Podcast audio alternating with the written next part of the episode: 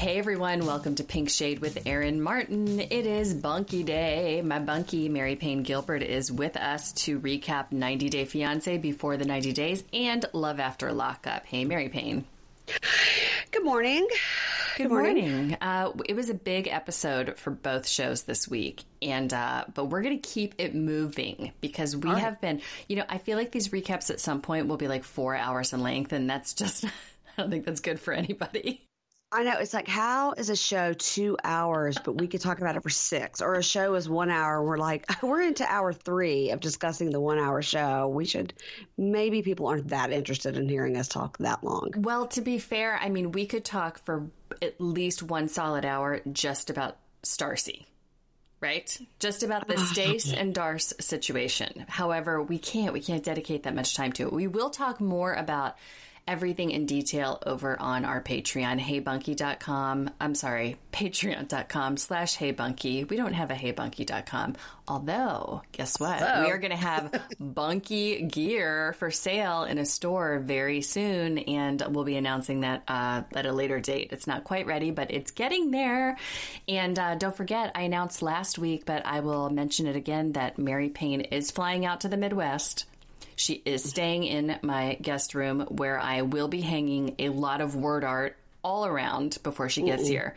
Nope. And we will be going to the Countess Luann's Countess and Friends show on November 8th in Madison. It's at the Orpheum Theater in Madison. Tickets are available online if you just look up Countess and Friends, Madison, Wisconsin, November 8th.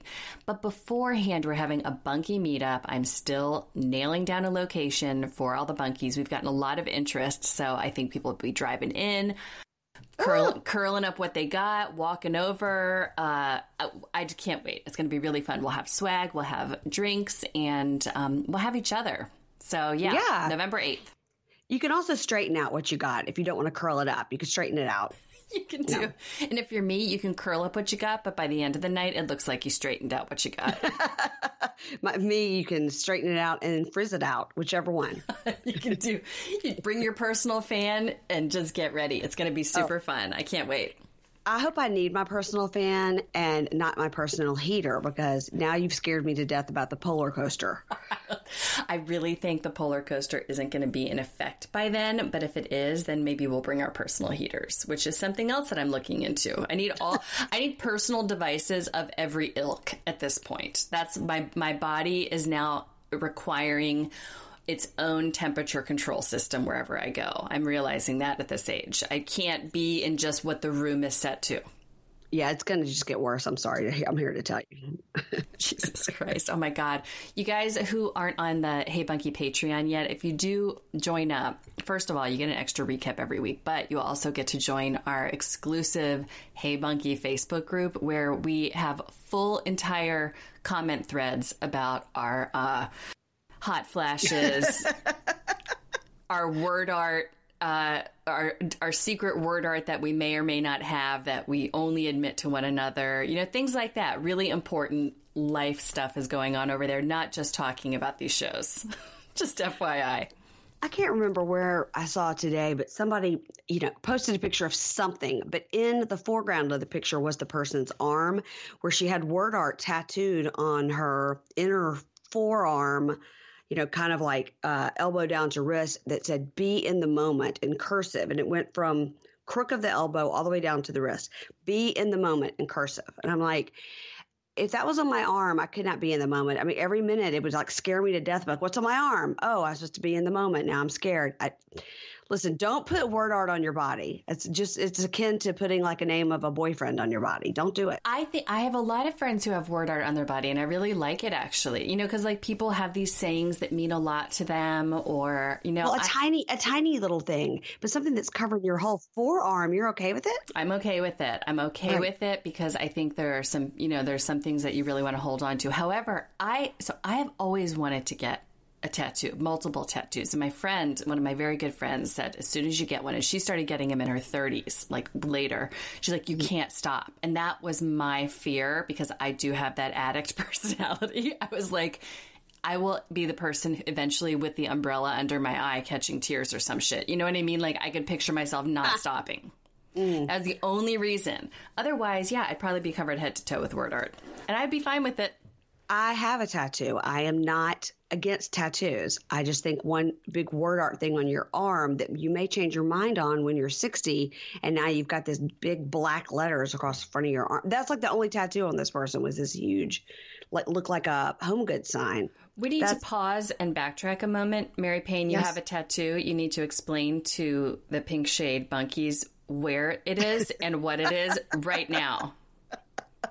What if I said, well, it goes across my back and says live, laugh, love? Does it say gather? gather here on my uh, rear end. No. Um, it's fall, y'all. oh my God. um, I saw so much bad word art that had all this like hocus pocus and it's, you know, wine time witches and all these. Oh my God. I um, am here for the fall word art. I'm going to say, I'm going to defend the hocus pocus word art. I'm going to put some up and I'm just saying, get ready when you come here. Get ready. Oh, I'm right. I'm, I'm terrified of what you're going to do. So, um, the tattoo that I have is on my back and it is, uh, uh, Daisy. And then uh, I got that when I was 30 years old with my friend Gigi, and then she got a little heart. And then when my friend Mary from here that I talk about all the time came to visit me in Mississippi, because I got this tattoo in Mississippi. Um, I, had moved back there from DC, and she came to visit me in Mississippi and was like, Well, now I'm jealous. I want one too. She also was like 30, 31. So we went to Squinches. That's where you go, Squinches. And um, she got herself a tattoo, which is like a little fish that kind of looks like. Um, kind of looks like Nemo. And she put that on the front side of like her hip. And I just didn't want to be outdone. So I added on to my tattoo like a little stem with some greenery on it. And uh, do I regret it? Uh, yes, I do. well, you could always like add on to it like a little person on the right and on the left with one with a gun to their head, the other one stabbing themselves in the eye. You know, like inspired by Daniel. I could. I could. Um, no, mine is not quite that level. Mine's a, you know, I was professionally done and it is very pretty. And of course, it's never seen the light of day. Um, so it's still in perfect condition. But um, I have talked to my friends a lot somehow at age like in our you know late 40s and 50 everybody wants to get one tiny tattoo. Like everybody is this is like we talk about this constantly. My friend ingrid has a great idea. She's a um, musician. She plays the violin. And she wants this one where when she's playing violin it's like on the inside of one of her fingers like a musical note. So that's a great idea. Um, i you know as as prudish as you think i am i am not against the tattoos. I'm just against something giant on your arm in letters like Sheena Shay. It's all happening. You're probably going to regret that. Or something giant under your chin, right?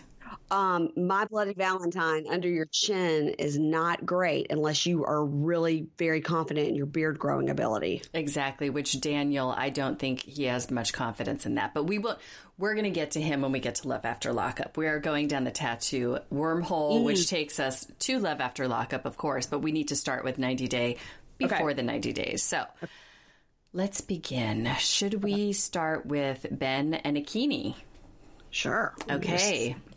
Bless. Take me to church. This is the Take Me to Church episode, reminiscent of Tarik and Hazel in the Philippines, except it wasn't like a six hour situation. Did we know that her dad was a minister? I, I don't I don't recall knowing that. I think we did, or maybe I just dreamt that I knew it already because we'd seen previews of him preaching. We know that Ben is studying to be a minister because mm-hmm. we saw him singing his hymns and we saw his multiple post-it notes. And I, I, don't know, is that why the interest is kind of there? He's like, well, she comes from a family, she's a pastor's kid, and I'm studying to be a minister, so it'll all be okay. Yeah. I, yeah, so maybe so. So maybe somewhere along the line we did know. I mean, I was I, I remember seeing a, a, photo of the father and thinking he looks very menacing um, you know, in the picture, but he looked like a businessman because he had on like a suit, you know. Right, but we saw him preaching the word of the Lord this week, and oh, we uh, sure did. It was very Pentecostal. It was very familiar to me. I had no problem with it, but Ben was sitting there like, "This is not how my church is," and he was terrified, sweating, and kind of purple the whole time. Like he was, he was pretty much a shade of purple to fuchsia throughout the service. Yeah, we start off getting to see him in all his glory in the bathroom in his farmer's tan. And this is before he went to church and he was getting ready in the bathroom. What, I mean, that has got to be the world's smallest bathroom. How they're getting a camera in there with him, I don't know, but it's enough. Like, we get it. We get it. We don't need him in the bathroom anymore. Um, so we go to this kind of small, rundown church situation.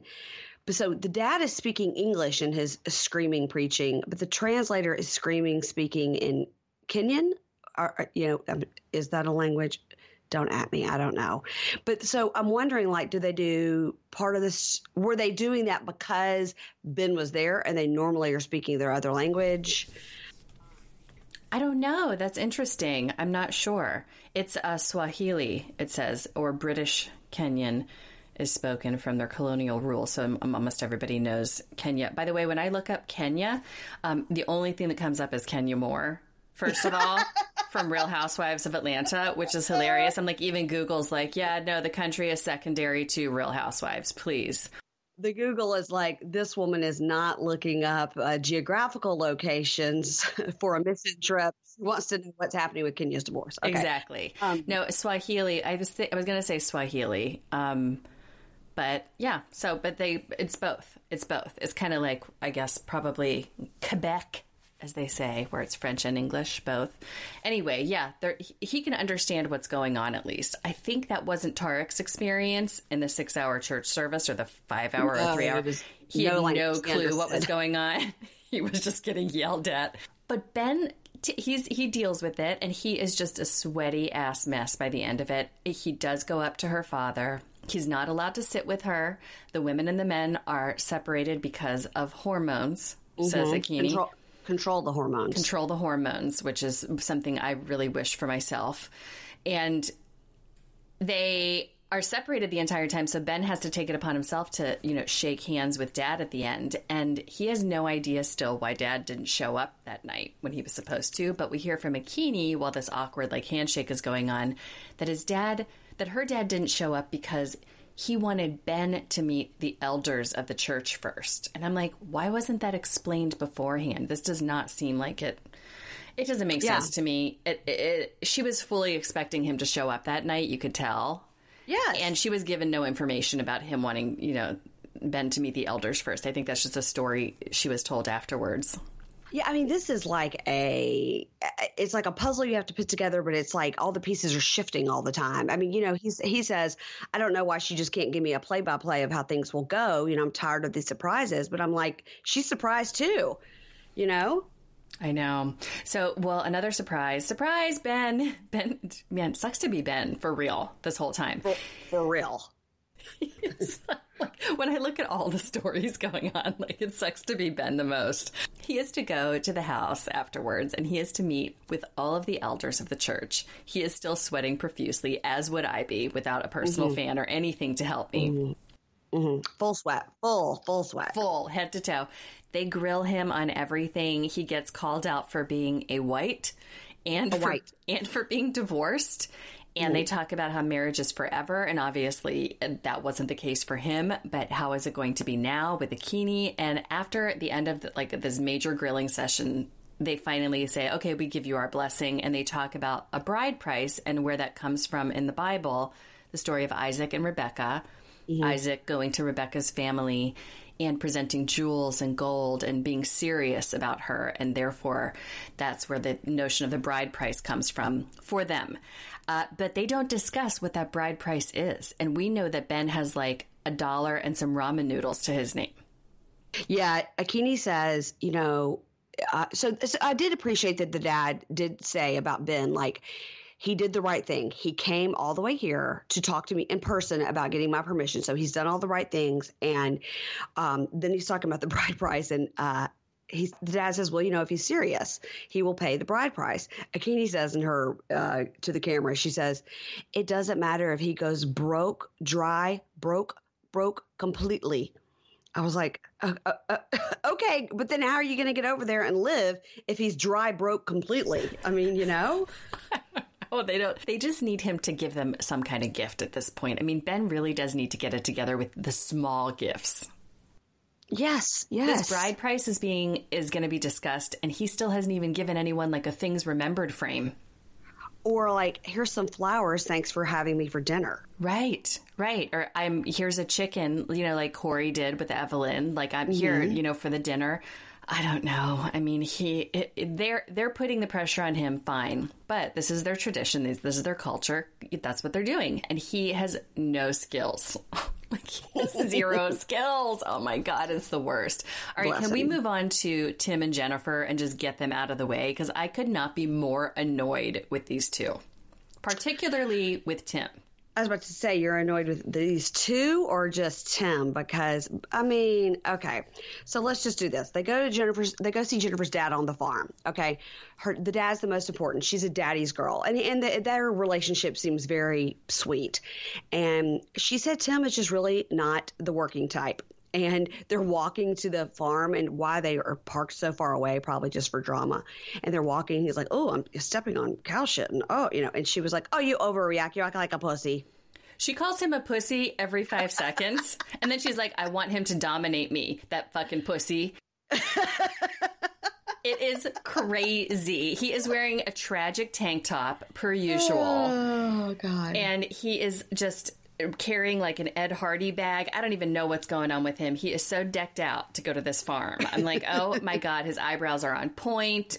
It's so ridiculous. These two oh. are just playing it up for the cameras. They are not a match. They are not a match. I know the dad. So they get there, and the dad's like, I, I, want him to show me that he could work on the farm." I'm like, "Why? Is he taking it over? Like, what does it matter?" This felt so soft scripted, right? Uh, yes, yes. I said they're fully punking him. They decided beforehand what can we do to make him look even more stupid. So they put this giant Ghostbusters thing on his back that is the same weight as he is, and he has to bathe the cattle to get rid of the lice.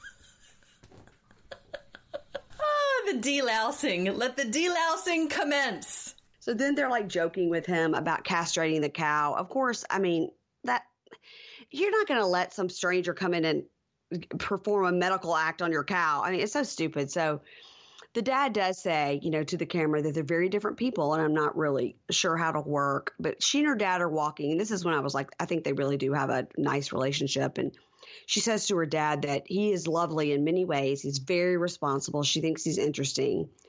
And the dad basically tells her, you know, you've been hurt before. You had this bad marriage. You need to take it slow and analyze it and blah, blah, blah. So then she says to the camera that the person she met online and the person who's there with her, they're very different. He still hasn't tried to kiss her. And I wrote, What the fuck, Timothy? I mean, come on.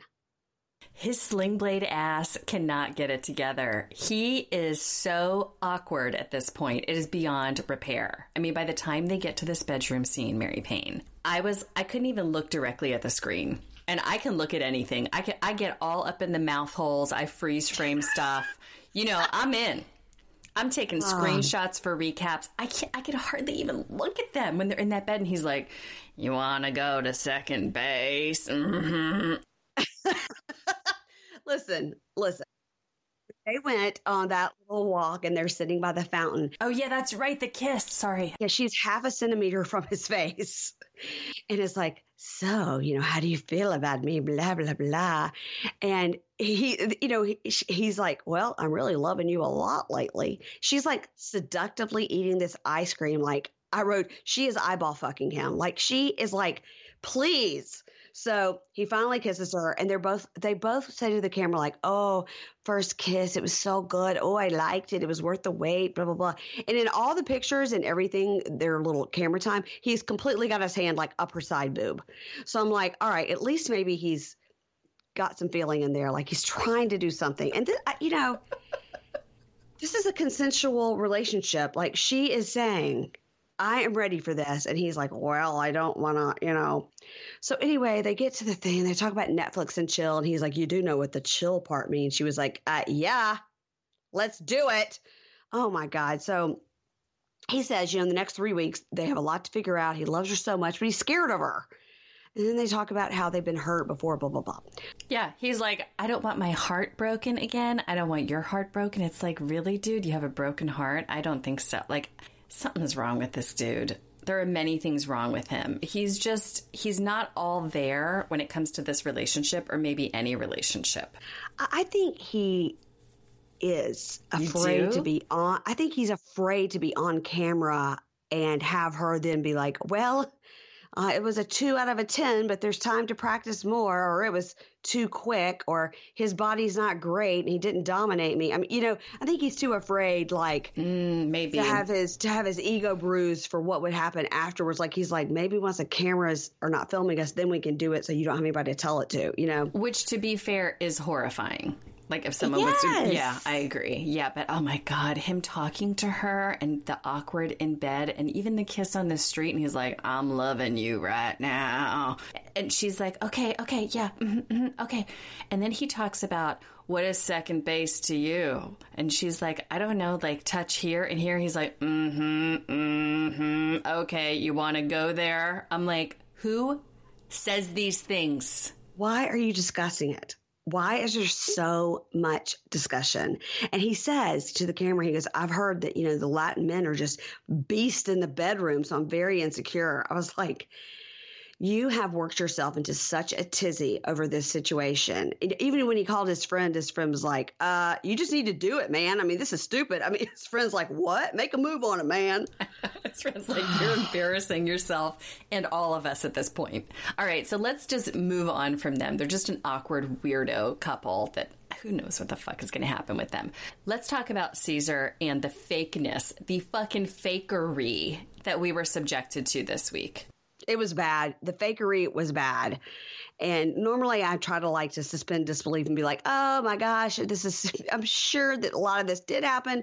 No. Mm-mm. No. I mean, down to the resort goers strolling by his dinner for two and being like, oh, Caesar, hey, reading lines from their palm written down in ballpoint pen. Hey, didn't see you there. Hey, what's up? Where's your where's your fiance? I was like, shut the front door. This is ridiculous. That was so annoying. I'm like, those producers just found them in the bar and were like, we will get this round if you will please just walk over here. Pretend that you're walking by. There's not one person walking by by, it's not like an open beach area. They would have to go into the restaurant and be like, oh, whoops, we happen to be walking by. so stupid. So he says today should be the greatest day of his life, but after five years and all the money, they broke up, and it's a damn nightmare. Whatever. And he's just texting her that he loves her, and he says, I'm all alone now. I was like, You were all alone before. You have never seen her. No, he has been filming with a bag of edible panties on his bed, and that's it. That's it and also like random resort goers. But then we see a preview for next week that he is like, I'm going to fly to the Ukraine now to get her back. I'm like, shut up. Yes. So, I mean, the, uh, the best part about his was that he said, I'm eating all my failures. That was pretty funny. Which we could all relate to so hard. Yes, of course. I was like mid bite of a Tostito, like, I too am eating my failures. These are, I, understand. So then he says, as he's sitting there and he has a moment with himself at, at dinner, he gets up, you know, halfway through the salad course and he goes, You know, I just thought about it. And the reason she went and texted me for three days was because she knew the ticket was canceled. I was like, you just thought about that? This is so dumb. I know. He's like, wait. So then he pretends to be mad. He's like, you know what? I'm done. I'm done. I gotta say, I'm done. And I'm like, oh my God, this is why you haven't gotten any acting jobs from your IMDb. Also, you're posing in front of like weird half empty nail polish bottles on your picture, but it, it's so bad. I'm actually angry at this story at this point. It's it's the fakest fake of all the fakes we've seen. I think it's terrible. I think. I mean, we might think of one that, but this is it's pretty bad. It's pretty pretty bad. Okay, Can we talk about something that uh, is just one of my favorite things ever? Is just seeing Zied in his natural habitat. Mm-hmm. I work so much work. he is my he is actually my favorite now. He is my fucking favorite. I don't know I how this him. happened. I love him too. Like it's almost like a Asuelu level love for him that I have at this point. Oh, okay. Well, I that's really taken it pretty far. because You are you do you do love Asuelu. I do. I will do anything for him. I mean, we're getting there. I work so much work. I work so much work. I'm like, yeah, fist bump, dude. So do I. and nobody yeah. understands it, including my husband. He's like, "What do you do all day?" I'm like, "I work so much work." Yes, yes, yes, yes, yes, yes, yes. yes. So beautiful. So we open with a glorious shot of him combing his hair, and there's nothing better than Zied in his full glory with his greasy hair, just getting his greasy. I mean, I think he like dips that comb in some grease and just slicks it on back. so that that was a wonderful way for us to open our scene with Oh, I know, and his tight little sweaters, which I'm gr- mm-hmm. I've also grown to love. Yeah, he's just everything. And then we find out though Rebecca is doing a background check on him, as if her ass shouldn't be the one getting background checked. She's the one that's got all the secrets. But so that Melanie, her PI boss, says, you know, he has no criminal history. That's good. He's 26. We know that. Um, he's never been married. That's great. But no job is listed. Does he work?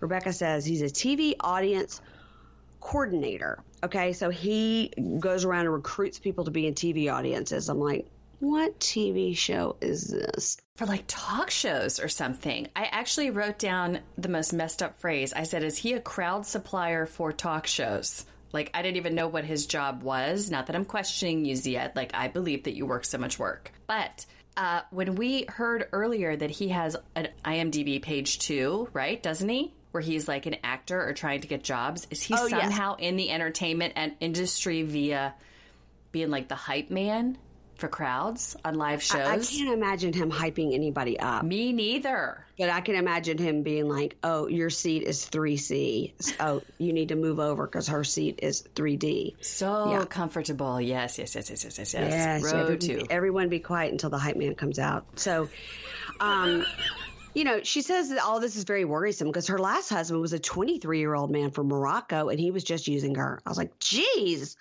23. Okay. So they're going to eat, they're going to eat food Tunisia. Um, and food Tunisia is called Lablabi. And she was like, I don't know about this. It's got like an egg on it. But anyway, she says it's great. So then she mentions the background check. Now she is now speaking to him like Mother Chantel speaks to Pedro. Totally. She says, "You work in TV program? Mm-hmm, You tell me this. Mm-hmm. This not show up." I was like, "Why are you not talking like him?" So, so he, get, he gets paid directly by his boss. So there's no record of it. And she goes, "So if I looked it up, like your boss would appear?" And he goes, "Yeah, yeah. You want the name of my boss?" She goes, "No. Okay, maybe." Um, so that I kind of understood, like it could be, but he did look extremely nervous during this conversation. And then she says, like, when you go to the U.S., you know, you have to have skills to get a job. Like, you know, you have skills, you can get job. And then he says, I work in the restaurant, I work in the coffee, I work so much work. So she's like, you know, we have to have a plan for you to have a job. You have to make money, you have to help out. And he says, you know, you know, it's no problem. You no worry for this, no worry for this. But he does seem to be not enjoying his uh, lablabi because he's very, very nervous. Well, he, he needs a hookah for this. I mean, when you're talking to him, you need to give him a hookah, and then you need to launch into. I had a girlfriend a year ago. I've been divorced three times. I'm still married. 15 years. 15 years ago, like, I don't think you have a job. I did a background check on you. I'm actually 57, not 47. Like, he needs a hookah for any conversation because he already has that stunned look on his face all of the time. But I can never tell what he's thinking, which also makes him mysterious. I'm really digging him, and something is very Gosh, wrong oh, with calm it. I know, right? Right? I know. I know. I see him, and I'm like, you know what? Yeah, I get it. Well, it's sort of how I feel about Tom. Oh God, Tom! I was so mad at him this week. I mean, aren't, aren't you seeing? He is playing with a little deranged mouse. He is a cat playing with a mouse who has many mental problems. Yeah, so Darcey and Tom this week, they they get to the hotel and Tom tells her, you know, this this twin thing is stressful. It really does set a bad tone. He's completely right. And he's completely in his rights to be like, you know, this is not comfortable for other people and you know, why has nobody ever told you this before? Yeah. So but you know, Darcey, she's very calm when she's talking about this. She was like, she doesn't burst into tears right away. She says, you know, Stacey's acting very immature and she's just trying to like be cool in front of her fiance Florian. And he was like, it doesn't matter. It's not a competition. And all that tit for tat is like exhausting for other people. And, you know, you need to let her know, like, I'm here. This is making me very uncomfortable. And she was like, Well, I tried that. So anyway, she goes to see Stacey for coffee. It's hey Stace, hey Darce. Bam! You know it's on as soon as the names are shortened. So Stacey says, you know, look, we should just be enjoy our time here and have no drama. And you know, Darcey's like, well, you know, this twin relationship that we have is making Tom very uncomfortable. And Stacey's like, I don't even know what he's talking about. Nothing bad happened, and maybe Tom's just not feeling your vibe and nitpicking you because he doesn't see it going anywhere. I was like, you know what? Shut up, Stacy. Yeah, exactly. I felt myself wanting to defend Darce, like hating Stace. And I was like, wait, where have we been punked? Is Darcey the one who is actually abused by Stace? Because not abused, but you know what I mean. Because we, I saw Darcey being so insecure with Stacey and thinking she was the more normal one, Stacey. I think maybe it comes from a place of being insecure because Stacey makes her feel that way. Because we saw yeah. it in action. Yeah, Stacey's telling her like, you know, you have a finding a, a way of finding these people that like to tell her you're the problem. But I mean, I was like, uh, exactly what you're doing. So Darcey's like, well, you know, Stace, your relationship is not perfect. You've been engaged since the first time you met this guy, but you're still engaged three days later and uh, three years later. Sorry. And Stacey goes, uh, yeah, we are still engaged. We're still engaged. We never broke up. We just we just take it slow. Right. Florian has to get over his like five year jaundice. Well, I mean, he's also uh, 12 years old. So Stacey's like, you just need to relax a little bit, Darcey. So they're going to this. The fun, I mean, this was hilarious. So they go to visit this old market in a traditional Albanian town. So they're in another van. He says, you know, he does sometimes get car sick. It's very hot in there. He can't open the window. I feel this pain on this. I was like, I was, I was getting sick just looking at that. So he gets out of the car and he throws up.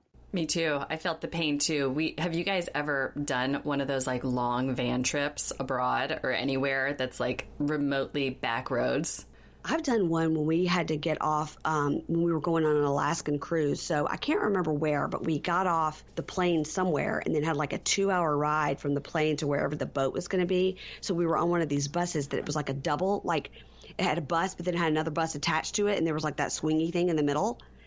And then we're on all these windy roads in Alaska and they'd given us like um, oh you know the fancy um, bus people had given us these like gourmet lunchbox things oh. for, and I was like I'm not even one to get car sick at all, but that swinging around being in the back of that bus, oh, and it was fancy. And this was not fancy what they were doing. No, we have gotten as a family fully van sick in Costa Rica. Fun. Where we had to exit the van and gather ourselves in the jungle in the jungle on the side of the road while Skylar is throwing up. I'm half throwing up. I'm sponging everyone down with like hand sanitizer. It was really oh bad. We finally got to a rest area somewhere, you know, a stop along the way hours later, and we were green and disgusting. We'd all like puked all over ourselves multiple times, like wiped ourselves off with banana leaves. Who knows?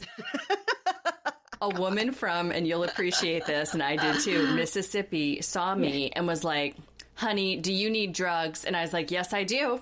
Yes, I do. What, what do, do, you have? have? Yeah. She was like, I have some for me. I have some for my daughters. She's like, this is some bullshit. And I was like, Yes, it is. Thank you. She's like, we can't, they need to build some roads. I'm like, oh God, we were dying. So she gave us all like kids Dramamine, adult something that was probably illegal. We all just took it and moved on. But yeah, so you're like, here's here, Skylar, take this. I'm sure it's fine. It's fine. It's fine. I don't. It has no label. Whatever. We're. We all just are. We're on death's door. So your brethren or your your sister rather from good old state of Mississippi saved us. That's right. The, the, the Southerners helping you out. So yeah. Anyway, here, here's the thing. After he gets out of the van, he gets back in. Of course, he's like, I just kind of want to like sit over here and like he wants to just like make it through the rest of the trip without throwing up again. And so she, but she's being nice. She's like, Oh, can I do anything for you? Can I get you some water? She's trying to be nice. And he's like, I just need a little space. And so now, if if stupid Stacey wasn't there, she would have been like, Okay, you're right, and backed away. But then immediately Stacey has to jump in with jump in with like, Oh, give it, give him some space. Jeez, blah blah blah. So Darcey's mad at her. He's like, got it.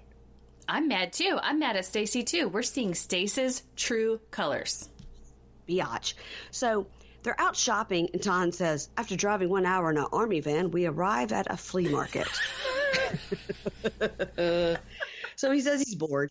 He wants to he wants to have a lone romantic time with Darcey, and you know he really is you know, regretting that he agreed to go to Albania. And so they go to dinner, and he just says flat out, like, you know, you change when you're with your sister. And it's not romantic. And I was hoping you we'd be on this romantic trip. And she goes, Yeah, you're right. You know, I did this. This is my fault. And he goes, You know, just think like if we would have um, gone to Gran Canaria, you know, she says, well, you would feel so much differently about me now. And she was like, you know, I fucked it up by involving my sister. And he goes, you know what? Now, this is where I've turned on Tom.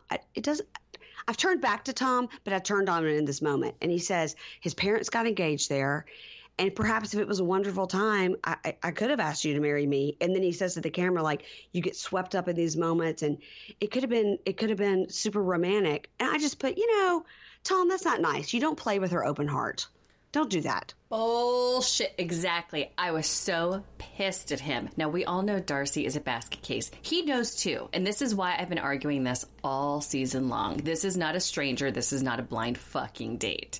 And he's also watched this show before, which is the reason why he's put like actor in his profile on Instagram or whatever, like TLC star, as if anyone knows who he is. This is such bullshit because he was like so not wanting any romantic moments with her when they were alone in London. Remember? I mean, he didn't want to sleep in the same bed as her. Then he finally did, and he got I'm so kicked sorry. in the face. I'm so sorry. Have you forgotten the licking under the fingernails? That was romantic. That's right. Get it, get it under there. Get it real good under the fingernail. Wow. Yeah. Yeah. So, but he is just being a bastard now because he knows that she is on the edge at all times. She's a human on the edge. She really is. He yes. pushed her. He took his finger and boop, pushed her right over by saying that. Did you see her face? It looked like Dracula just got stabbed in the heart with a wooden spike. I mean, she was like, it was awful. And she says, I can't believe he told me that he may have proposed. Um, I lost out on the greatest day of my life. I should have never listened to my sister. This trip has ruined everything. yeah. I mean, and then we see that clip. They cl- see that clip from next week, and she is full out smoking on camera, and she has gone full. Uh, what's the word I'm looking for? Bunny boiler, uh, Glenn Close. She's gone. She's gone there. Yeah, she's gone. she's on the other side. Like I said, he took his finger, he pushed her right over the edge, and this is her on the other side of that cliff. She's like, I just think I'm not good enough for you. She is losing it next week. I was like, oh god, this is I, just when you think it can't get any worse, it does. It's his fault. It's his fault. Yeah. He should not have said that. He should not have said that. Bad, Tom. Bad. Bad. Bad. Okay. Uh, let's talk about Omar and Avery before we get to Angela and Michael. Michael. All right. Omar and Avery this week uh, were the the wedding of most girls' dreams. It was the screenshots seen around the world. also, what I have now said will be our beachwear. What Avery and Mother Avery had to wear. Perfect. Perfect. I wanted to get a sheet with a too small hole cut out in it so that only the most attractive parts of my face stick out and you won't see my double chin. you won't see any sort of side wrinkling. Yeah, perfect. Who needs a lower facelift when you could just have like just the extreme inner circle of your face sticking out? Someone get this woman something that fits. I mean, she has to had to wear this twice. At least Avery's like you could see her beautiful face. But I mean, Avery's like, help your mom out. Like you've got a million of these hijabs. Give one to your mom before you go over to the mosque where you know they're going to put her in this get up. This is where people are like, "You are not respectful." We're watching 90 fucking Day Fiance. Everybody, we're on the same page here. This shit is hilarious because it is their tradition. It is a cultural thing. However, you cannot tell me that that camera crew weren't laughing their asses off when this was going on. Just the shots they were getting and playing the clown music in the background tells us everything we need to her know. hair wasn't her hair wasn't even covered. It was so bad. Okay, first of all, before that we even get to this, just complete fuckery. They have to get the paperwork signed at the very last minute. Thanks to mom, thanks to Valerie Bertinelli for the win again. These two Again. can't get anything together. Omar has done no planning. I mean, I really liked him at the beginning, and now I'm like, he's kind of feckless. Like, he does not. He doesn't really take initiative on too much, even though they have flown the whole way there. I mean, he could have at least Googled some shit and set it up beforehand so they could get married with ease. Um, first of all, kudos on the use of the word feckless. Thank you. But so she's like, you know, Omar has to find out the time they're going to get married, but they have to do all this stuff with the documents and whatever. And she's like, I mean, you know, my mom's leaving, blah, blah, blah. And then she says to the camera, like, I mean, we're getting married no matter what. He's my best friend, my soulmate, and I love him so much. So I'm going to marry him when I want to. But she is such a child. Such a child. She's 19. We were all like that. her mom sits her down and says like you know um I, I, I, had to I had to air my concerns with you. I know you weren't like happy about hearing that, you know, but you were my child and you were my concern. So I had to tell you how I felt when they'd had the argument the night before. And Avery says, Well, you know what? Omar is my concern now, and I don't want to hear anything negative. Oh my God. Yep. I don't want to hear anything negative. It's what we all said about our boyfriends at 19. Like, I know I, he just got out of jail, but I don't want to hear anything negative. Yes. And that's exactly what I was thinking about. I can remember a time when I was no lie, like eighth grade, and I was like, you know, punished, or my mom said I couldn't do something because I had to do my homework. I don't know. And my boyfriend was about to go out of town for a week for Christmas or something. And I was like, well, then I won't get to see my boyfriend. He's going to be out of town for a week. Um, I think it was Dale. And she goes, Okay, Mary Payne, you know, you won't get to see Dale for a week. It's fine. Like you're 14 or whatever. And I was like, You don't understand. it was like the end of the world. I wasn't going to see him for, I won't see him for a week. And you won't even let me go over there to like say goodbye. My mom's, if my mom's looking at me like, you're my third daughter and I'm not playing with this. Like, are you kidding? But I can remember that feeling of like, the world is ending. This is my world. This person is my world. And I cannot I'm going to do what I want when I want. I'll, I will see him no matter what. You know? Yeah, exactly. Even if I have to go live in Syria and I'm not telling my mom about it until the last fucking minute. Unbelievable. okay, so they get the paperwork signed. They head over because they have to rush to the mosque. The sheikh shows up in a full Adidas sweatshirt or something, and he is so kind to them again. I really liked him last time. Yes. And he, once again, yes. he's very kind to them. Um, there's somebody else there. Was that like an assistant? sheik, like assistant All pastor? I know is he knew that Terry was coming back, and he asked them to sew that hole up a little smaller Seriously? so that her face really would not fit through at this time. the shots of them in these cloaks. Okay. And don't forget, and don't forget, Avery had to cover up her uh, cross tattoo.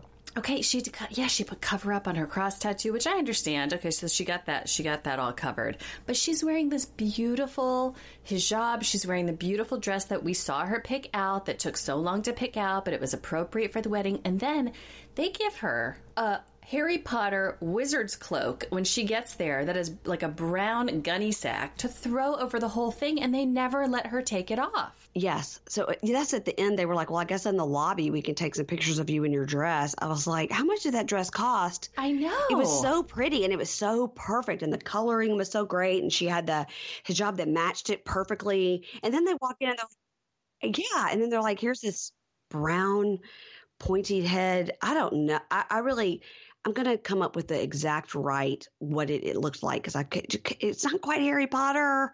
It's like Little Red Riding Hood, but depressing. Right. Not not red. But she is, is actually like, I can't, she's, her head sinking back in it. It's going over her face. She can't see where she's walking. Meanwhile, Mother Avery is just like, oh my God. She's staring at her like, what is happening? And Omar is saying, it's for the bride. It's for the bride. It's, it's like an honor. It's a tradition. Like, this is. They're doing it in a parking lot, though. I mean, it's like, put this on in the parking lot. I mean, right. This is so crazy. So they get inside, and poor Mother Avery is given yeah, uh, the even tinier hole situation. She covers up, and they are sitting side by side, looking like what? Okay, the funniest meme I found about this, and guys, you know, if you watch this and you were on Twitter or Instagram, you saw probably a thousand of them. It says worst production of Harry Potter and the Chamber of Secrets ever.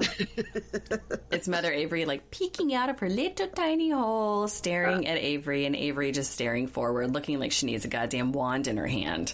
Oh. But the worst is yet to come because Avery's mm. mom is completely cut out of the ceremony, number one, and then Avery is cut out of it. Right. So first thing they say is, you know, they have to have a witness. And so she says, me, I'll be the witness. And they're like, no, no, no. And Omar explains, like, you can't have a woman to be the witness. It has to be either one man or two women that would equal the one man. It's written in the in the Quran. And um she's like, she's like, say what? And the guy's like, no, it's written in the Quran. And her mom goes over, leans over to Avery and goes, you're joining this. And she goes, I already joined this. What do you mean? And thanks be to God, I did. I mean, she's such a child. So Terry says, you know, again, like she said before, I'll be interested to see what she thinks about this in one year. I can't imagine she's going to be okay with being told that she's less than someone else. So they're they're doing going through the ceremony where uh, now Avery cannot be in the ceremony because she doesn't speak the language. So it is Omar holding hands with the witness or the sheikh, and they say, "Can you confirm the dowry is six thousand? And I was like, "What happened to 15? No, remember she said it was going to be six because the oldest daughter his oldest sister, that's what she got. Oh, I thought it was 15. No, that's what they started with. They started with 10 and then uh-huh. they agreed on 6. Okay. Anyway, the important part is that the Sheikh and Omar are trading vows, while the two cloaked women sit there and have no participation in this at all because Avery doesn't speak the language, and so the Sheikh has to be her representative and literally trade vows with her husband to be. I mean, her mom, you know, Avery's like, I'm embarrassed because my mom's being rude. But I was like, Your mom can't breathe. Your mom has got no way to breathe. She's got to be a woman of a certain age in a full sweat. um, anyway, the mom says, So you're getting married without uh, even being a part of your own wedding. I mean, it's so strange. So, so they get done. So they go out for a celebration dinner. So now in my mind, I'm like, they are now married, have still not even kissed each other. So they're going out for a celebration dinner. So I guess they're planning after Terry leaves, they're really just going to get it on and maybe be like Timothy and Jennifer and go to second base. So they go out for the celebration dinner and, you know, she's telling her mom, I'll see him in July in Syria. I'm going to go to Syria with his sister. And she says she's moving there, but, you know, probably not permanent. And mom goes, okay. Once again, she this is her this is her thought process. Do you think that's a good idea to move somewhere where it's not safe and you don't speak the language? And then he says, "Well, she's going to be with me because she's my wife." And he looks at her with a smirk like, "Now what are you going to do?" Yeah, I didn't like that look. I didn't like that either. And she said, You know what? If I wasn't here, you would not even be married. Boom. Truth. They couldn't have done anything without her. And she goes, Avery, you think you're responsible enough to live in a foreign country? You can't even go to the ATM without help. You can't talk there. You can't work there. Are you just supposed to be a housewife? She is spitting truth bomb after truth bomb. I love her. I don't care how many haters are out there mom for the win.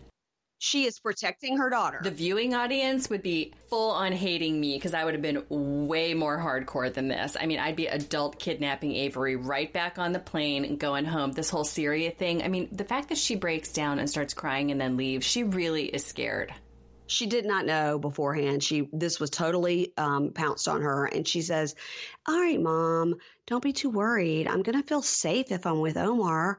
And mom's like, "Oh, okay, because it's better there now, right? They're not really gassing people anymore." And Avery goes, "Well, I'm kind of gonna go regardless, so." And Avery goes, I'm ready to, you know, mom, Terry's like, I'm ready to go to the airport and gets up. I mean, it's awful. Here's the thing we don't know the truth about what Omar's situation is in the town he lives, where his family is. However, from an outsider's perspective, and that's all that Avery's mom has, and that's all that Avery has, truly, except for what Omar tells her, it's scary you know he hasn't he hasn't said none of that happens in my town no he has fully said we have days with no power no water and and he has said he's worried about her moving there like she won't be able to hack it I know, like it. So even if it's not truly dangerous, maybe in the the area he is, it's going to be hard. There's going to be major hardships, and Avery is not ready for hardships in any no, sense. I mean, she is figure out how to get a marriage license. No, she I cannot mean, figure jack squat out. And also, like, uh, I don't know. It. This is where I start to question why does Omar not have anyone in his life who traveled to Lebanon with him? Do you know what I mean? Like, we don't truly see a lot of people on this show who literally have no one from first episode to last. Well, she does say that she's going to go to Syria with his sister. So um, that makes me wonder is the yeah. sister going to come to Lebanon and meet her, and then the two of them are going to go to Syria? She had a whole plan. I'm sure she has not booked a ticket. She has no way to make any money, but she's got this whole plan, which I think will never come together. But you don't think it's strange that Omar, who couldn't even get together the planning of the wedding or how to get a license or where to go or like what to even do, didn't have anyone with him, like a parent or a cousin or a friend, even. Most people have someone. He had no one with him. He's doing this all alone. And he, yeah, you're right. He could be anyone. She doesn't know him. Yeah, you're right. And he never even like some, you know, made a call to a friend where he'd be like, "Hey, hey, man, I'm about to get married." I mean, he, you know, none of, and he didn't call. You know, he's apparently got these sisters. He never called one of them either. Right. At the very least, we see a laptop Skype session, calling home, being like, "I wish you could be here for my wedding day. I know I'm your only right. son." Or blah. Nothing. It is giving me the creeps, and I can't believe I just noticed it. Well, me, me too. He talks to no one. Could be pulling a Sumit. He could have another wife. I mean, I'm just like, I'm questioning everything about him now. He seems like a lovely person. He seems like, you know, he says he's going to be a periodontist, very successful. That's great. However, him being completely isolated is sketch. And how do we know about this dentist situation? We don't. Like, I mean, we have no way to confirm it. Avery doesn't know how to do anything. Neither of them. Oh God, it's bad. Oh my God. I know that they have an online store now. I hope that's going well. I hope it's more real than Nicole's makeup store. there seems to be products in the store now. I don't know. There are products. Okay, let's talk about Angela and Michael. All right. So I'm not going to be able to do a lot of Angela impressions this week she was very calm. She was, except for in her talking head interview, which was hilarious. Oh, if you don't think I rewound that so I could get it verbatim, then you don't know me at all. So she calls him and she says she wants to meet up. She says, you know, look, I'm sorry I smashed that cake in your face. Um, which is a great way to start the conversation. Which he he doesn't even really care about that anymore. He got over it. And she says, you know, people that love each other don't treat each other like this. It's a constant battle. And you know, he admits I've lied. I've lied. You know, I've lied about things. And she and, and he says, just please find it in your heart to forgive me. And I promise you, from this point forward, I'm going to be honest. Now we've heard this from Michael several times before. He's going to make it up to her. Angela is a beast, and she shouldn't have done that cake in the face thing. And I think that was largely for cameras. I really do. Yeah. However, she does admit also in her interview, like, you know, I'm getting mad about something as stupid as a girl on a boat, or him not saying he was on a boat, but it's the pattern of him lying about everything. And so Right. that's what I was saying before. I'm like, it's annoying when people are just lying for no reason. Right. I mean, if you're lying about that, then you're definitely lying about the big things. If you can't even like get through a conversation about a little thing that's not even worth lying about. Exactly. Right.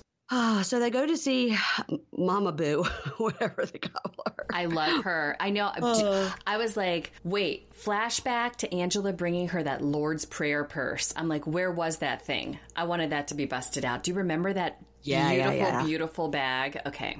No, Yeah. she sold that. All right.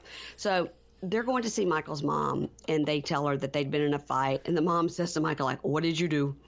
And he says that he had lied. And the mom says, "Look, you can't lie to her. Honesty is the most important thing. I mean, you can lie to strangers, Right. but not to Angela." I was like, hmm, what? Hmm, hmm. Like, wait, what? You can lie to strangers, just not to this one.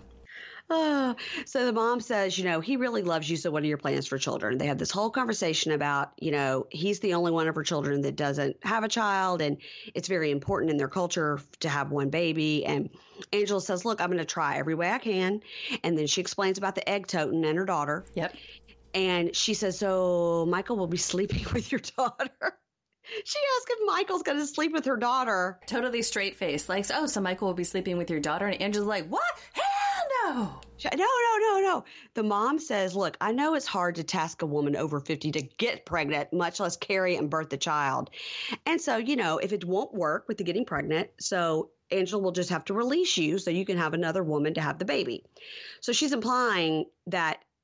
So she's implying that he can have a baby with someone else, but then Michael and Angela can keep the baby. Right. And she's like, no, no, no, no, no, I don't do that. And um, Michael says, well, sometimes people in Nigeria do this. And she goes, I'm not Nigerian and I don't believe in that. Then she says to the camera, I've never heard of such shit. Who does that? Who goes and has a baby with someone else? And by the way, who's going to raise it? Because I'm not. It didn't come out of me, and I didn't have no fun having it. I'm not taking care of someone else's baby. And no, I'm not. And no way. and she waves her arm around like she's bringing an airplane in. No way. I died. Oh I kept rewinding that and rewinding that. It didn't come out of me, and I didn't have no fun having it. I didn't have no, because most of us have a lot of fun having it. Believe God, me. that- that's the that's the most fun part. So, Angela says, you know, maybe it's just not in God's plan that they have a baby, but He says to him, and I could not believe he said this: having a child is more important than going to the United States. He did say that. I was like, boom, boom, shocked. Yeah. Wow. hmm And so her fears are real. She thinks that he is going to use her to get over to the U.S. and then divorce her when he gets his change of status, green card, as we call it, and go find another hoe. To have a baby with. Yep. Absolutely, that's his plan. Yeah. So, I mean, why is she crazy for thinking that? So, for next week, we see Akinyi gets real drunk at dinner. Yeah. And Ben says, This is just not the kind of girl I'd want to marry. And she's like, Wow, I'm drunk. I mean, She probably had like half a margarita. I mean, the poor girl. pretty funny. Um, we of course see Caesar making say, "I've got to now start saving my money so I can fly to the Ukraine to get Maria." Um, Jennifer and Tim have a fight. She this time she doesn't call him a pussy; she calls him a coward. Right. And he says, "Well, maybe we shouldn't be together." And then they have a you know storm off in the bar, and uh, Angela yells at Michael. Get ready for your ears. If I can't have a baby, you would have sex with another woman? If you ever think I'd let you fuck another bitch, you got the wrong one. I love, as our listeners have said, that you're just leaning right into the cussing now because you have to imitate Angela and you know that she's got a mouth on her. I would never say in a moment of anger to anybody, if you ever think I would let you fuck another bitch, I don't care how mad I was. I would never say that. You don't get angry and say that to your husband just because. Yeah, you got the wrong one. So um, needs money for something, and Rebecca thinks he's shady. But if I had to predict, this is probably some situation where he's trying to buy her a ring. Right, because she says, What do you need the money for? And he goes, Oh, for something. Yeah, and then she's like, It's shady. Yeah, whatever. Whatever. And then Darcey gets shit faced, and Tom is horrified. Oh my god, I cannot wait. Darcey's ash on the end of her cig, it's like a Virginia Slim for an inch up, and then it's just a fucking Marge Simpson's cousin's or sister's ash the whole way. Have we seen her smoke cigarettes before? No, I think, but this is like the Real Housewives of New York or anything else. It's like they're all smoking it up off camera, and then in the mm-hmm. moments of real desperation, they're just like fucking sparking it up on camera because they're done hiding. And she's also hammered hammered. Exactly. I mean, Angela's the only one who we see constantly with just a smoke in her hand. She just gives not two shits. You know, like she she's fighting Nigerians who are trying to steal her car with the smoke in her hand. But Darcey, yeah, she is shit faced, smoking, doing the side drunk girl lean, like hey, hey, hey. you know, it's just really. I don't bad. know if I don't know. I don't think you listen to my my favorite murder as religiously as I do. No, but uh, Karen is a. Uh, in recovery and has been for you know 15 20 years whatever. And she but she's so funny when she'll talk about drunk karen and every so often she'll just sort of go into it and she'll be like let me tell you something a secret.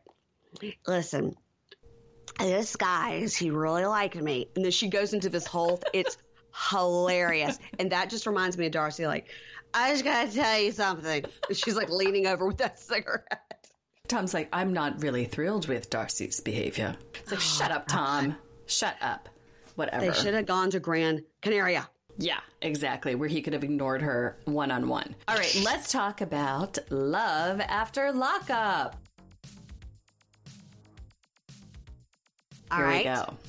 Ready. Who do you want to start with? We got to start with the new people.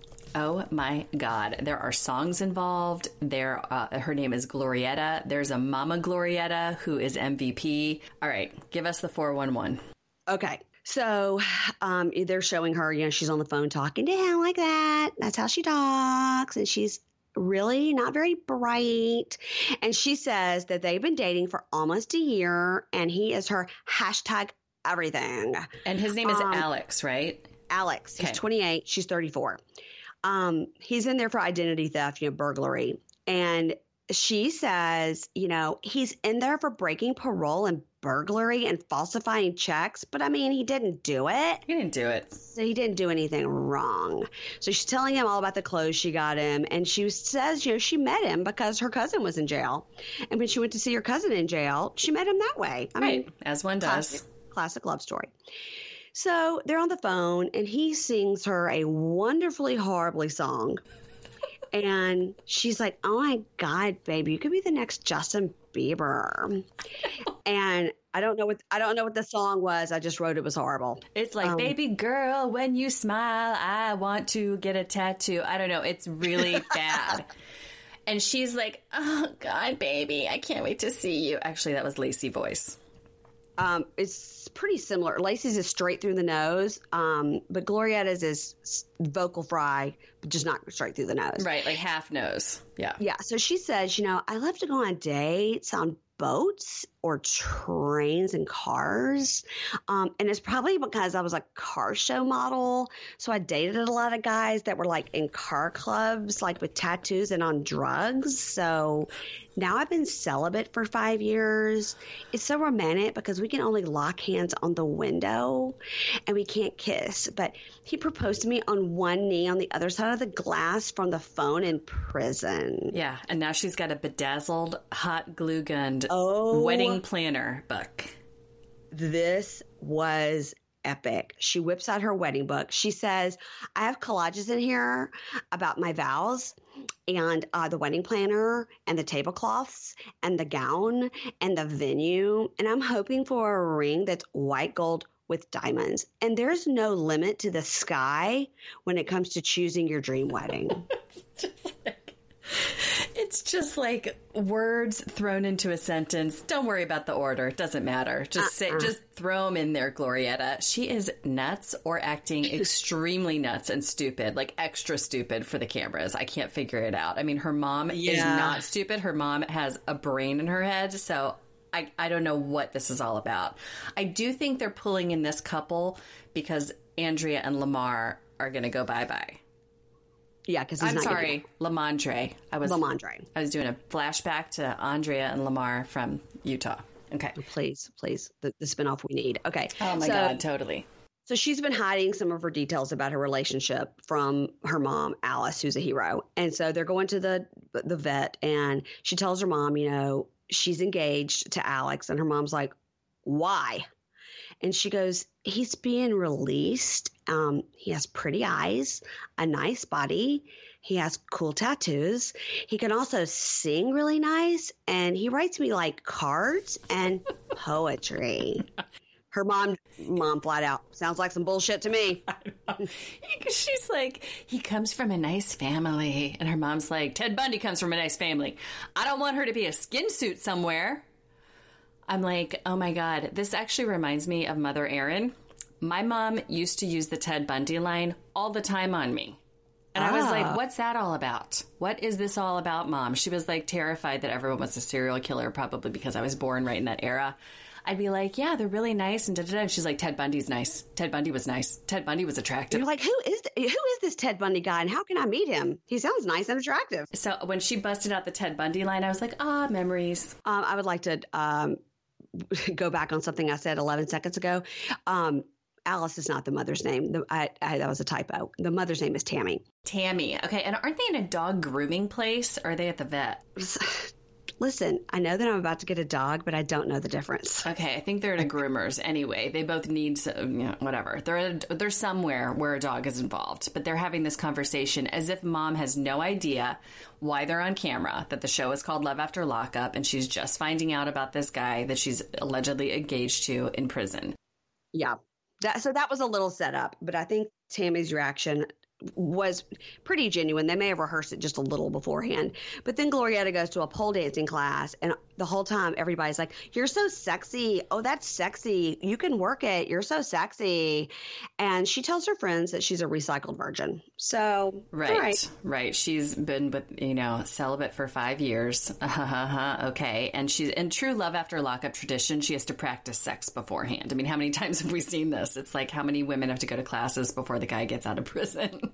Will she will she take a jizz blanket and do it on the ground with him right when he gets out? Oh my god! Or will she offer a steak or a blowjob and get denied?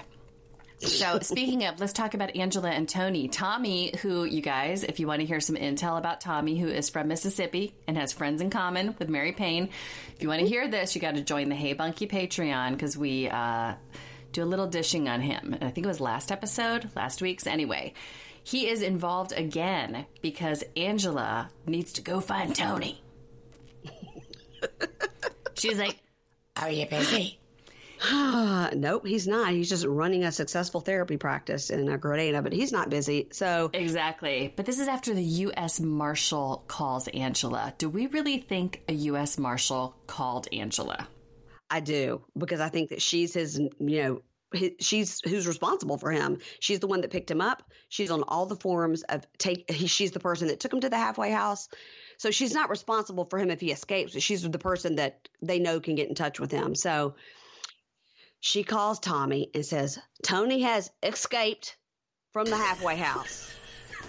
Not to be confused with the singers, the girl group Xscape. Um, and she says, "Listen, you know, I know that Tommy is uh, jealous of Tony, but you know he's gonna have to go with me to Tupelo." Okay, let me give you some journalism here. He got off the bus in Jackson. They went to a steakhouse in Starkville. Then from Starkville, they went to Tupelo because now she's saying Tupelo is where the steakhouse, I mean, is where the halfway house was. So Jackson to Starkville is a couple of hours. Starkville to Tupelo is about another hour. Okay, just letting you know, this is a full tour of the, Tupelo, birthplace of Elvis. Okay, um, so she gets a call from the federal marshal, blah blah blah. So the federal marshal says he has to be back, back in the house within 72 hours of when he left. And if he gets back within those 72 hours, so now we think it's probably been about 48, um, there's a good chance that they'll drop the charges. So she tells, she tells the marshal like I'm going to do his best. So they're going on an adventure. So Tommy says he's always up for an adventure, and um, Angela says, "Who runs away from a half, halfway house? That dumbass." And he goes, and he goes, "Well, who chases him?" Exactly. Boom. Burn from Tommy. Angela also tells the cameras if Tony doesn't turn himself in, he's going to get extra charges. Charges. Not extra charges. How about brand new charges? Oh my God, this woman. So she actually seems like she's slightly coming to her senses in the car with Tommy, but not quite. Like she's starting to question, like, why am I chasing this guy? Because he's like, what are you doing? Like, what is happening to you? Why are you embarrassing yourself at this level? Don't you see like a light sort of come on a little bit? Well, she's trying to talk it through. She's saying like, I don't know. It's it's it's like he has no respect for me or his freedom. Why do I give a shit about him, Tommy? Tommy's like, I don't know. Tommy's like, I don't know, but I am here to make you an honorable woman. She, but nope, she doesn't want that. She doesn't want him.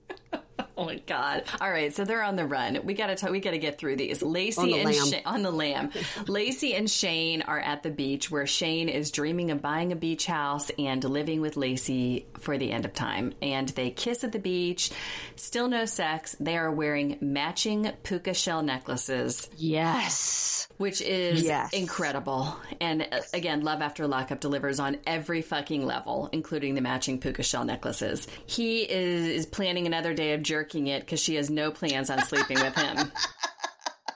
Oh my god! And she, they're laying on the beach, and she's like, "I'm falling in love with you," and he says, "I'm falling in love with you too."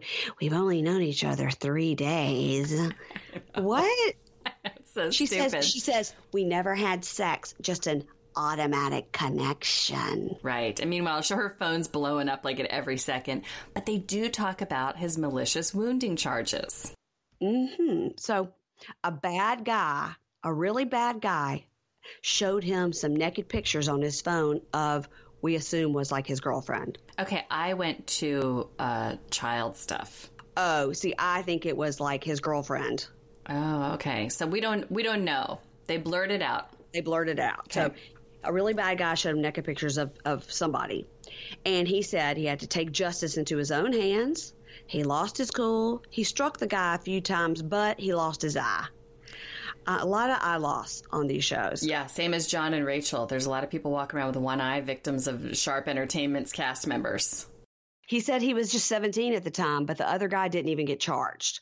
Well, the other guy lost his eye. So, I know the other guy lost his eye, it, which okay, so he got locked up for this. It was a crime, and but Lacey's like, yeah, well, you did what you had to do. I'm glad you did it, and they're like, yeah, it brought me here to you. Like taking that guy's eye out brought me here, so I'm happy for the broken road. God bless it, whatever. Uh-huh. And this is making me think, though, it was a really like nasty picture, like of a minor, of Shane's sister. I feel like it was something a little bit more horrible than just like a naked picture of his girlfriend or something. That's where my mind went because it seemed really dark. yeah, it did. It did seem what because she was like, I want you to really tell me what happened. But it seems like we already knew what happened. He was defending himself and he picked up a malicious wounding charge. But so when she's like, I want you to really, really tell me the story, which of course I'm sure she, he had already told her.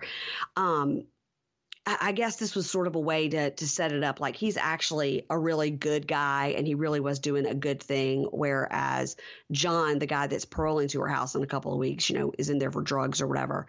I, I think this is the way to spin it that Shane is the better choice. Which you know, I haven't seen John yet, so I'm holding out. I'm holding out judgment. Yeah, and so well, Shane follows up with though. Well, do you have anything to tell me? And mm-hmm. it's like, uh, yeah. Producers told him, make sure you ask. Right. Make sure exactly. you ask her. Exactly. Don't just rely on your puka shell necklaces to carry your love. so he asks her, Do you have anything to tell me? And she's like, Well, I like sort of was dating this guy. And when he gets out into it, and she just like goes in this roundabout thing about she's like with another guy, bottom line. He sucks his teeth so hard. It is like Fire Marshal Bill, like, me. like, did you did you hear and see that I teeth heard suck? it, and I was and I was thinking, what is that noise? It's a teeth suck heard round the world, is what it was, and I was like, whoa. And he basically is like, oh well, there it is, but he doesn't scream at her or go crazy. He just sort of accepts it, and they cut to next week in the previews. Like they don't really follow through with an argument or anything. Well, she says to the camera that she's known John for 15 years. Yeah. She tells Shane she met him about a year ago and he proposed. And she she took the ring, which means she accepted the proposal, and he's getting out soon. And then she says he wants to pursue me when he gets out. So I have to see where it goes.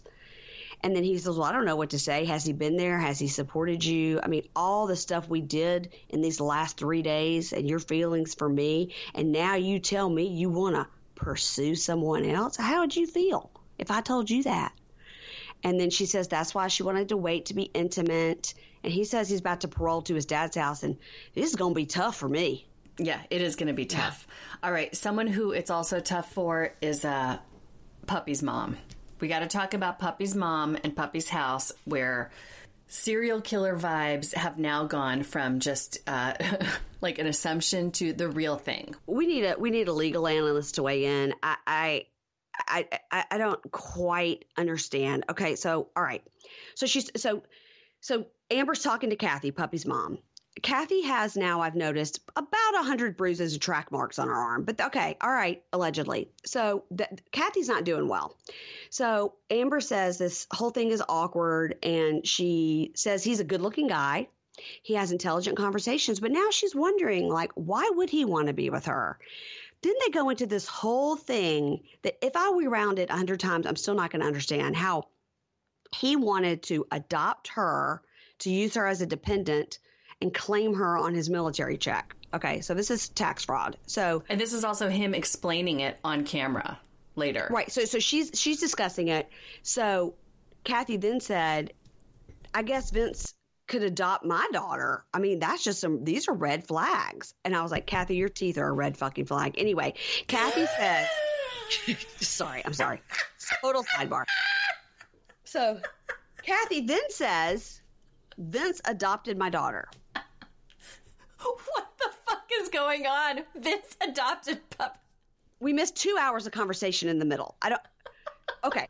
So then she says to Vince, Now, how is it that you adopted my daughter? And Vince explains with his eyes at half mast, If you have dependents, you can get more money. So me and Puppy and Amber thought it would be a good idea to get that money. Now, the adoption did go through with Puppy, but I can't get my assistance because she's incarcerated. Oh my God. So Kathy's like, well, I don't have any money to put on her book, so I guess it's a good idea. Yeah, what the fuck? She just accepted that? Like that? Boom, okay, fine. So is Vince his own father in law? What's happening? How do you adopt someone who, number one, Amber has a, a, a prison mom who's alive, and Puppy has a meth mom who's alive. exactly. Puppy's mom can you just decide if you're 19, I don't, these are not my parents anymore. I'd like to get some new ones. Can somebody adopt me? Because now I'm over age of 18. Can, can you adopt me? Can I adopt you? I mean, what are right. the rules on this? I think Puppy is older than Vince also. Well, oh, I don't, well, maybe because Amber's 34 and Vince is 30. So yeah. Right. And then they just go right into the conversation of like, hey, are you feeling more comfortable today? You guys need to be more touchy feely with each other. And then they, I was like, are we glossing over this horrible, horrible abuse of military benefits. Like, what? Yeah. And when Vince explains it, the fact that she accepts it so readily, she's like, all right, then. Well, I guess she can get some more ramen noodles. I don't know. Why don't you head in the house and see Amber? She's your she's your kid now. Um God, this is so fucked up. Okay, what's even crazier though? You would think that this would be the lowest, most fucked up part of the whole scene with the or the uh, series of scenes with them this week. No, it was Vince leaning against her oh. on the bed. I tweeted out like, "No need to see it." Chapter two, because this is the most fucking. This is the scariest shit you will ever see Scary. on screen. Yeah. He leans in and he's like. His breathing alone. Then he's like, I really do love you. She is leaning so far into the pillow, looking. she can't even look at him. She is not making any eye contact. She has her cell phone against her chest, like you do when you already have the nine and the one pressed, and you just yes. need to hit the other one. Mm-hmm. Mary Payne, these two. It's the most uncomfortable thing I've ever seen. Oh, she's leaning on the bed just trying to like check her text or whatever. And he comes in and assumes her exact same position. Like he molds his body in a in a L shape right up against her. And she's like, uh, excuse, uh, excuse me, talking about personal space. Jeez. He's leaning over like, just wanted to let you know that uh, I'm ready to get, you know, uh, touchy feely and whatever the woman outside that may or may not be my mother in law, adoptive daughter's biological mother's she told me I should come in here and uh, give you a little snuggle. so I want you to know that I'm going to push for a full time gig here in Georgia so I can be with you. And she's like, This is a lot. It's a lot to take in at one time. Like, lean over. It's a lot of breath on my neck. It's a lot of leaning. It's a lot of you wearing the same exact color t shirt as me. They were wearing the same outfit. I'm like, What is happening? He had a full jug of water with him to douse out the fire he was going to set in the back and the grill this guy is so scary. He he doesn't have a lot going on upstairs. I don't think he is necessarily sinister, but he is still scary. Um, I'm not really sure if he's not sinister because, and once again, I did at the beginning think maybe he was just like a sort of a dope, you know, like brr, brr, brr.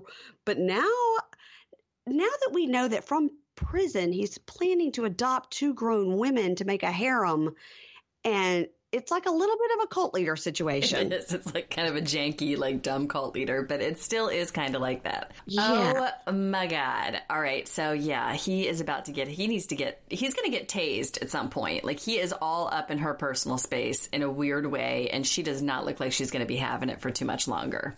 He might tase himself. I he mean. might tase himself. he might. Okay, so let's move on to our last couple, Lizzie and Daniel, who finally get it on this week. Oh my god! In broad fluorescent lighting in a laundry room.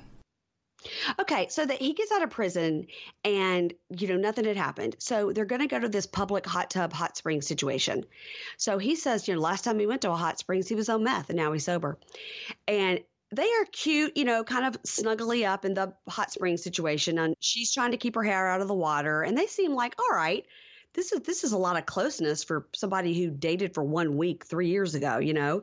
So, you know, he says, I really want you to meet my family. And he really does envision them being married and having a house. And Lizzie just uh, Lizzie has now really ramped up her hatred for Teresa. I think maybe the producers picked up on it and now they're really getting her to say a lot because she's like, Teresa's just a pain in my ass I don't really want to meet the rest of your family. Yeah, but we find out that Teresa fucking hates her too. I mean, there's a reason for it. They obviously have no love for each other. Teresa really does not like Lizzie with her son. Yeah, and I guess at some point we're going to find out why because I, I, you know, I guess she thinks she's a drunk, but I don't think that's what it is. She drinks all night. She drinks all night. She's a drinker. So he says, you know, oh, my family's going to love you. So they are, are, at Lizzie's house. They have about an hour before um, they have to go to this event. So they decide they're going to bone. So they're in a full empty house that has couches and floors with carpet and bedrooms. Mm-hmm. So they go in the laundry room and just start taking off their clothes, and they've made some sort of a pallet on the floor. So they obviously pr- planned it. I mean, right? There was already blankets on the floor. So he says she's a hot redhead, and they talk five minutes postcoital to the cameras. And also, these are the same cameras that just filmed them boning in fluorescent lighting. I cannot believe you could face those same camera people. And I mean, they only had the one hour. So the bone and the postcoital conversation all took place in this one hour. She has a black, black, blanket. Why can't I talk? A blanket? God bless. Not to be confused with the jizz blanket on the cliff. This is a laundry jizz blanket. She's got it wrapped around her. But it's right by the washing machine. So at least that's better. They could throw it right in. True. So she's like, "Oh, wait, I don't know. I didn't think the first time would be on the laundry room floor. I mean, it was kind of nasty." but then she starts going into, you know, it's different. The first time was awkward, like we're trying to figure out what each other like, and, and she's trying to like have this deep conversation while she's trying to sexily smoke in like her green bra. And he goes, "Lizzie's better than Susie Palm and her five friends." yeah, his fucking oh. hand. I know this guy. Oh my god. The only saving grace for him this entire episode is that it was very sweet in the first, I don't know, 30 seconds when his family welcomed him home. Then everything yeah. fell apart after that. But I was like, oh, he does have people who love him. It seems like he has a lot of support at home. Although Aunt Lisa went ham on him pretty much right away about the hunting bow. Well, that's fine. I mean, he has to he has to admit to what he's done he has to make amends all that's part of his journey and you know she did it because the camera's there and they told her to um and you know they all they're all so supportive and so glad you're better you know and he says you know he really it does he wants to lean leave have this like clean life and the aunt does say you know just go ahead and tell me the truth. Did you steal the hunting bow? And he says you know he did. And what what happened to it? I pawned it. I mean it's years ago it's over. And Lizzie's like, that was horrible that she did that out in the open. And somebody, a dad or an uncle or somebody, was like, well, you know what? It takes a real man to admit it. And they're all very supportive. I agree. I think that was great. I think it was great. But the bullshit happens when Lizzie goes to the bathroom. God, the aunt is saying like, you know, I really like Lizzie, and you know, and he explains like she's really helping me a lot. You know, she's really made something of herself and turned her life around, and blah blah blah, which we know to be true. And then Teresa just comes out from the side and like, she drinks. She drinks. This was like so inappropriate and so unnecessary. I'm like, your son has just returned home from prison, which I have relatives who've been in prison, like close relatives. We welcome them home. Everything's, you know what I mean? It's not saying you're a bad person. However, what are you going to be calling Lizzie out for? Who's in school? Who's trying? Who is trying to better herself? Who knows what she's doing on the side with other guys? We don't know. Your son has like a freaking tattoo on his neck and an umbrella under his eye. He's catching his tears because there's nobody there for him, and you're the mom, so shut up. I know, for real. I was like so mad at her. She was like, All y'all care about is getting drunk and drinking. And he's like, What? And, you know, poor Lisa's like, I thought we were talking about my missing uh, bow.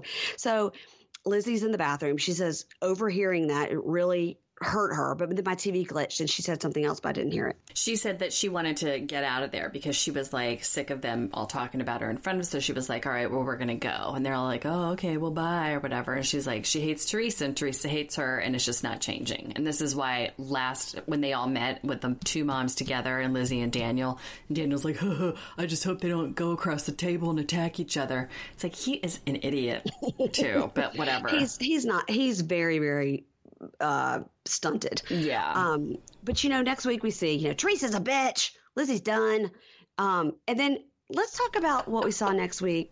Cheryl has decided she's putting the production on lockdown. Get away from me, you're on lockdown. Totally, totally. What's, what's she, she loses it. Oh, who knows what she's mad about? She's mad because he's on tether and he's going to be with his mom, and she's trying to steal the mom's husband, and who knows? Remember Kenny? Kenny, I, I need to see Kenny next week. I hope to God we see Kenny because I can imagine he's quite a prize if he's got these two women fighting over him. Oh, my Lord. All right. Well, you guys, we're at the end. We did it. We did it. If you want to hear more recapping, remember, go over to patreon.com slash heybunkie. Just so you know, we announced on Hey Bunkie last week when The Other Way, when 90 Day The Other Way ends, we are going to be picking up Below Deck and we are going to be moving more content over with that to recap on The Other Way. It's not been announced yet. We are deciding what it will be. However, we promise we will be giving you at least an hour every week of extra recapping goodness. And we will always take bunkie requests at our highest level patrons, which is Nicole's Makeup Store, where you get something instead of nothing for your investment. That's right. That's right. You get something. That's right. And you can also visit Mary Payne's Patreon, uh, patreon.com slash Payne in the Pod if you want bonus episodes and follow her at Payne in the Pod on all platforms. You can follow me at Erin Leah Martin on all platforms and join the Pink Shade with Erin Martin Facebook page. And you can join the Pink Shade Patreon if you want bonus episodes from me, extra interviews, recaps of weird stuff, documentaries, who knows what, all kinds of things. This week I'm doing an episode on books I've been reading and some cheap beauty buys that I've come up with. I'm always like saving those tips up for you guys because I'm like, man, you know what? When I find them, I gotta share. Anyway, tell us who's coming up on Payne in the Pod this week. Did you want me to air my grievance to you of having a good time with Kim and Kyle and not including me um, on your Patreon? Were you on the Patreon with them last time? Listen, I interviewed them, and th- okay, so I did go on, but just Kim for the Patreon. I didn't get to do a recap with Kim and Kyle, and I feel left out. I didn't either. I was just with Kim. oh, So calm down, Mary Payne. okay. I take, I take, I take back everything I said. I take, I take it all back. I'm going to go right now and erase all my anger from the internet. Okay. Oh my Um, God. N- This week, let me tell you what. On Payne in the Pod, I have Kim Goldman of Confronting OJ. And it's really a great interview. I loved talking to her. She's a very, very interesting person, you know, despite all this tragedy in her life. She's, you know, she does all suicide prevention for teenagers and she just is just a really interesting person who does good work. So we talked about the podcast, obviously, and then on Patreon we talked um, a little bit about some more stuff that I couldn't get to on the podcast. So I've got her on my Patreon as well. And then next week I have um, Room 20.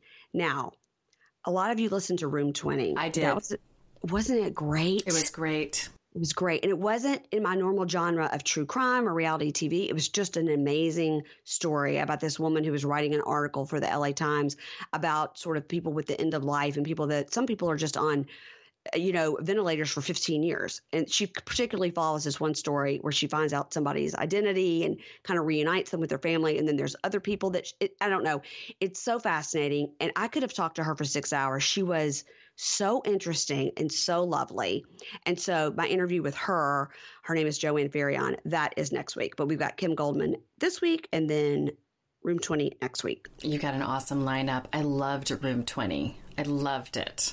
I did too. It was so moving. kept telling her like how did this make you feel and how that make you feel? Because i can imagine she had a situation where her own mother had died. And I, you know who i loved in that podcast was ed the uh the guy from the south that was the head of the um nursing home. Ed kirkpatrick Yes, I loved him too. I agree. was great. I don't know. I it was just really really he really had a heart for people and he knew something about every person in that nursing home and it was very it was very sweet anyway so kim goldman this week and room 20 next week All right, And you can find Payne in the Pod on all platforms, just like you can find Pink Shade with Erin Martin. Thank you for being here. Thanks for sticking with us. Uh, we'll be putting more content out next week. It's going to be a little sketchy in October with some travel schedules, but we're always putting stuff out for the Patreon, even if we don't get a regular episode out here. If you are liking these episodes, if you're having fun with us, thank you for leaving us a five star rating and review on Pink Shade over on Payne in the Pod. Thank you for leaving Mary Payne five star ratings and reviews. It really helps get these podcasts, like we said, we don't know where, but somewhere on the charts, maybe like, you know, in the hundreds. so we love you guys. Thank you for everything, and we will talk to you soon. Bye, Bunkie. adios